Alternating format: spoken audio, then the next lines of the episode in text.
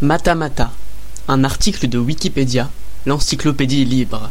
http fr.wikipedia.org La matamata, Chelus fimbriatus, est une tortue d'eau douce, à l'aspect original détonnant des autres spécimens de son ordre, ce qui a suscité la curiosité de nombreux scientifiques. C'est un animal aux techniques de chasse très évoluées. Elle se répartit globalement en Amérique du Sud, notamment dans le bassin amazonien et le bassin de l'Orénoque. Partie 1 Description Partie 1.1 Morphologie On doit la première description de la matamata à Barrère en 1741. Il la décrit en latin en ces termes Testudo terrestris major putamine echinato et striato. On peut traduire celle-ci par grande tortue terrestre aux écailles épineuses et striées. Ici, c'est la carapace de la matamata qui a d'abord frappé Barrère. Mais c'est la morphologie tout entière de l'animal qui frappe un œil non averti. En effet, il paraît difficile de confondre la matamata avec une autre tortue, tellement elle présente des caractéristiques inédites.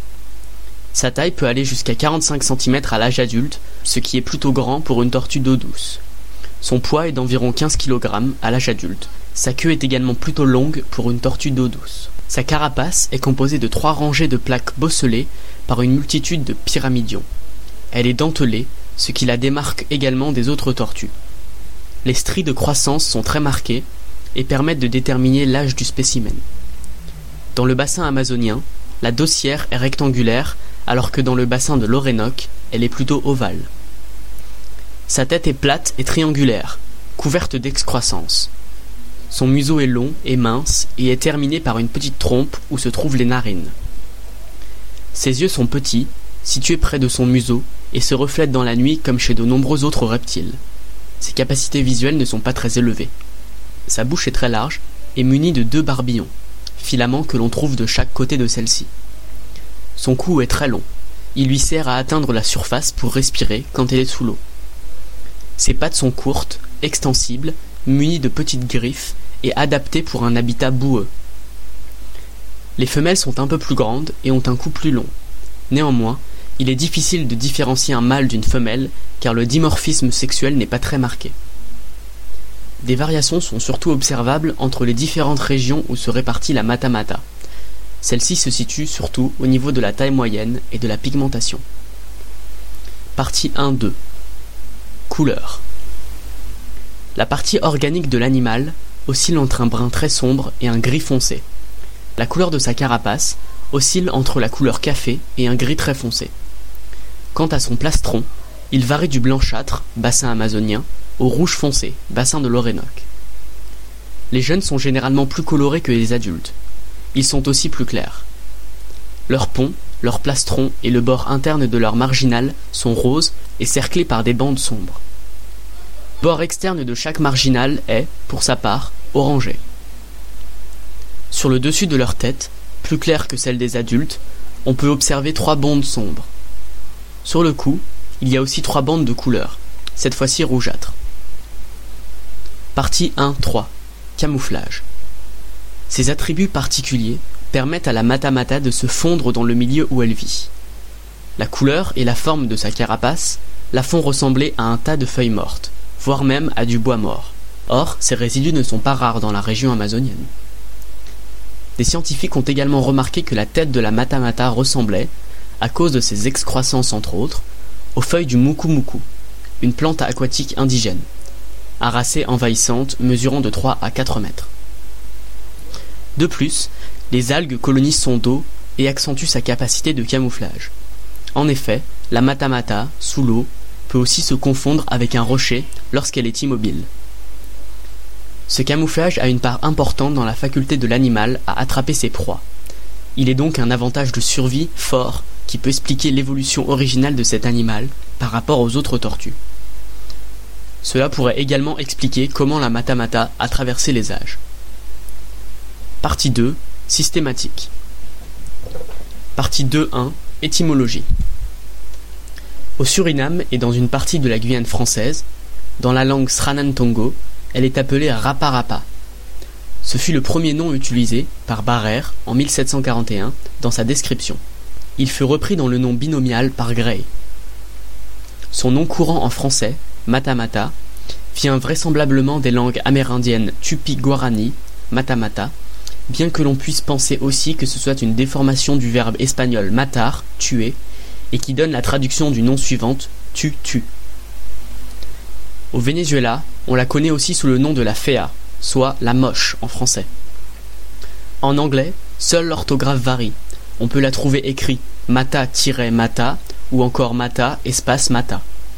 En allemand, elle s'appelle Phrasenschildkröte, traduisible par tortue à franges. Partie 2.2 Origine La Chelus fimbriatus est la seule tortue du genre Chelus. Pas de fossiles ne correspondant à cette espèce dans ce genre. Elle fait partie de la famille des Chelidae, du sous-ordre des Pleurodira, de l'ordre des Testudines, de la classe des Reptilia et du règne animal. Partie 2-3 Nomenclature Le nom binomial de la matamata est Chelus fimbriatus. Ce nom latin peut se traduire par tortue dentelée. La taxonomie de cette tortue a suivi l'évolution des connaissances sur la phylogénétique des tortues, qui a défini petit à petit des taxons plus précis avant que son nom binomial actuel ne soit choisi. Testudo fimbriata vient du philologue allemand Schneider qui a étudié l'animal en 1783. Testudio fimbria vient de Gmelin en 1789. Testudo matamata vient de Bruguière en 1792. Testudio bispinosa vient de Dodin en 1802, traduisible par tortue à deux épines. Testudo rapara Testudo raparara et Testudo raxarara viennent de Gray respectivement en 1831, 1844 et 1855. Chelis fimbriata vient de Gunther et Boulanger, respectivement en 1882 et 1889. Chelus fimbriatus est utilisé pour la première fois par Mentes en 1934. Chelus fimbriata reprend l'orthographe de Schneider et est utilisé par Iverson en 1992. Chelus fimbriatus est finalement utilisé par Gorzula et Segnaris en 1999. Partie 3 Répartition La matamata est une tortue d'eau douce, vivant en partie dans les eaux tièdes et en partie sur les berges des différents milieux où on a pu l'observer à l'état sauvage. Lacs, rivières, eaux stagnantes, marécages zones boueuses, canaux d'évacuation des eaux de pluie. Elle tolère les remontées d'eau salée dans le fleuve à cause des marées, même si elle préfère éviter de s'aventurer dans les estuaires. La matamata est une tortue d'Amérique du Sud. Dans le bassin amazonien, les Guyanes, le nord de la Bolivie, l'est du Pérou, l'Équateur, l'est de la Colombie, le Venezuela, bassin de l'Orénoque, et enfin l'île de Trinidad. Elle a également été introduite en Floride, à Pembroke Park en 1966 mais n'aurait pas réussi à s'adapter malgré des rumeurs persistantes dans la région. Partie 4. Éthologie. Partie 4.1. Comportement général. La matamata est un animal qui bouge peu, capable de rester immobile de nombreuses heures. Elle s'aventure sur les berges le plus souvent uniquement dans le but de pondre. Sinon, elle reste en eau peu profonde, d'où elle pourra aisément respirer à l'aide de son cou extensible qui lui permet d'atteindre l'air. Elle flotte rarement en surface, préférant rester au fond de l'eau. C'est une espèce plutôt docile. Elle n'est pas encline à mordre et n'en est d'ailleurs pas capable. Son bec est beaucoup moins développé que celui des autres tortues. Enfin, la matamata est un animal extrêmement photosensible. De ce fait, elle reste plutôt un animal crépusculaire. Partie 4.2 Chasse et alimentation. La matamata a un régime alimentaire carnivore. Elle se nourrit d'alevins et de têtards, voire de batraciens ou de poissons quand elle est adulte. Sur l'île de Trinidad, Kearney a pu également observer des spécimens, en 1972, mangeant des crustacés d'eau douce et des petits mammifères nageant dans l'eau. La matamata pourrait même parfois manger de petits oiseaux. C'est une tortue de fond de marécage qui chasse à l'affût, grâce notamment à son camouflage.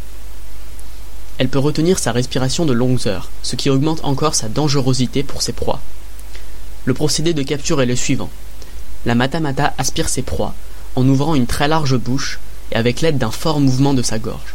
La manœuvre prend environ un cinquantième de seconde. Ensuite, elle rejette lentement l'eau avalée, ce qui asphyxie les proies attrapées. En revanche, n'ayant pas le bec des autres tortues, elle ne mâche pas ses proies. Elle utiliserait également des replis de peau sensoriels qui l'aideraient à détecter ses proies, bien que cela prête parfois à controverse dans le milieu scientifique. Un test a été pratiqué pour savoir ce qu'il en était. Dans un premier temps, on a bandé les yeux d'une matamata qui est ensuite parvenue à se nourrir. Dans un second temps, on a coupé les excroissances qui formaient les replis dites sensoriels d'un autre animal. Celui-ci n'est pas parvenu à attraper des proies, malgré le fait qu'il possédait toutes ses capacités visuelles. Néanmoins, une stimulation humaine par contact de ces replis ne provoqua que des mouvements de 1 mm sur le premier cobaye. Les scientifiques en ont déduit que la tortue faisait la différence entre un mouvement de proie et un simple contact. Une autre théorie dit que la matamata possède deux grands tympans sur les deux côtés de la tête, capables de détecter des vibrations, et ainsi faire une sorte de triangulation pour savoir où est la proie. On a pu observer certaines matamata, en captivité, qui acculaient d'abord leur proie dans un espace confiné pour ensuite les aspirer. En réalité, l'animal apprend les meilleurs moyens de capturer leur proie selon l'environnement où il vit. Il s'adapte en permanence aux conditions de son milieu.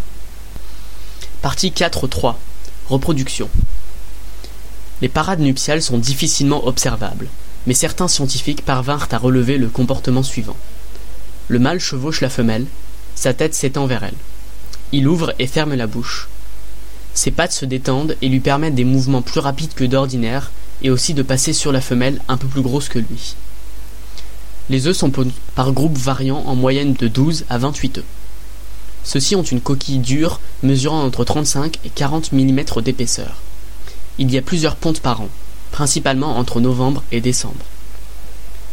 L'incubation des œufs est en moyenne de 200 jours, pour une température d'environ 28 degrés Celsius, observation faite en couveuse ce qui cadre avec les températures automnales sud-américaines. C'est vers l'âge de 5 ans que la matamata devient sexuellement mature. Aucune forme d'attitude maternelle n'a pu être observée chez les mères matamata. L'espérance de vie d'une matamata tourne autour de 10 ans et demi, bien que, en captivité, on l'a vu atteindre des âges bien plus avancés, jusqu'à 15 ans. Partie 4.4 En état de captivité. La matamata est une espèce très appréciée et recherchée par les zoos du monde entier pour de multiples raisons, dont notamment son aspect original et son mode de vie plus sédentaire que la majorité des autres tortues, qui lui permet de vivre dans de petits enclos. C'est une espèce qui demande beaucoup de soins et d'attention dont nous pouvons décrire les grandes lignes. Elle doit vivre dans un espace relativement large, mais pas nécessairement dans des eaux très profondes. Les conditions majoritairement choisies par les eaux sont une profondeur suffisante pour qu'elle s'immerge totalement, en pouvant toujours sortir la tête de l'eau pour respirer. Du fait de ses conditions de vie à l'état sauvage, elle reste néanmoins dans les zones où elle se sent en sécurité.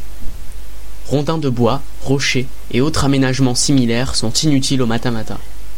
En revanche, en cas de ponte, un lieu est impérativement mis en place. Elles sont en général nourries avec des verrons. Parfois, elles sont nourries avec des poissons rouges, mais certains spécimens en captivité qui n'étaient nourris que de cet aliment ont rencontré des problèmes de nutrition. Les zoos vérifient en général la qualité de l'alimentation des futures proies et leur état de santé, étant donné que la matamata est une espèce à laquelle il faut faire extrêmement attention du fait de sa rareté. En effet, du fait de l'attrait qu'elle représente, cette espèce préoccupe beaucoup d'amoureux de la nature dans le monde qui veulent la protéger des vendeurs d'animaux et collectionneurs privés peu aptes à élever un animal si particulier. Partie 5. Menaces et protection. Côté prédation animale, la matamata n'a pas grand-chose à craindre. En effet, comme toute tortue, en cas de menace d'un quelconque prédateur, elle se replie dans sa carapace. De plus, son aspect ne lui donne pas l'air comestible, bien qu'elle le soit. Elle n'a de ce fait pas vraiment de prédateur naturel. L'homme, quant à lui, n'est pas traditionnellement un prédateur de cet animal. En effet, les Amérindiens ne la consomment pas, à cause, une fois encore, de son aspect rébarbatif, mais aussi de l'odeur nauséabonde qu'il dégage. Mais, du fait de sa popularité, cette tortue est ramassée en masse pour des collectionneurs peu scrupuleux. Cela a pour effet la raréfaction de la matamata dans certaines zones. Sa capture est donc devenue illégale en Guyane française. En revanche, au niveau international, aucun règlement particulier ne régit sa capture, Néanmoins, peu de particuliers possèdent des matamata, étant donné la relative difficulté des soins à leur apporter. Partie 6. Apparition dans la culture populaire. La matamata a probablement servi d'inspiration au kaiju Kameba, apparu pour la première fois dans le film de monstres japonais de 1970, Space Amoeba, d'Ishiro Honda. On a pu également voir le monstre dans le film japonais de 2003, Godzilla Tokyo SOS, de Masaki Tezuka, et dans le jeu vidéo Godzilla 3. La Matamata est un roman de France Ducasse, troisième opus d'une trilogie qu'elle a écrite. Suite à des décrets, en vertu de la Convention de Carthagène de 1983, l'exploitation pétrolière au large des côtes de la Guyane française est interdite pour raisons écologiques. Protection des cétacés et des tortues. Seule la compagnie Hardman Resources a eu un permis pour exploiter un gisement potentiel. Le nom de ce projet d'exploitation est Projet Matamata, en clin d'œil à l'espèce protégée. Cet enregistrement et tout le texte de l'article sont soumis à la licence de documentation libre GNU disponible à l'adresse http www.gnu.org copyleft slash fdl.html.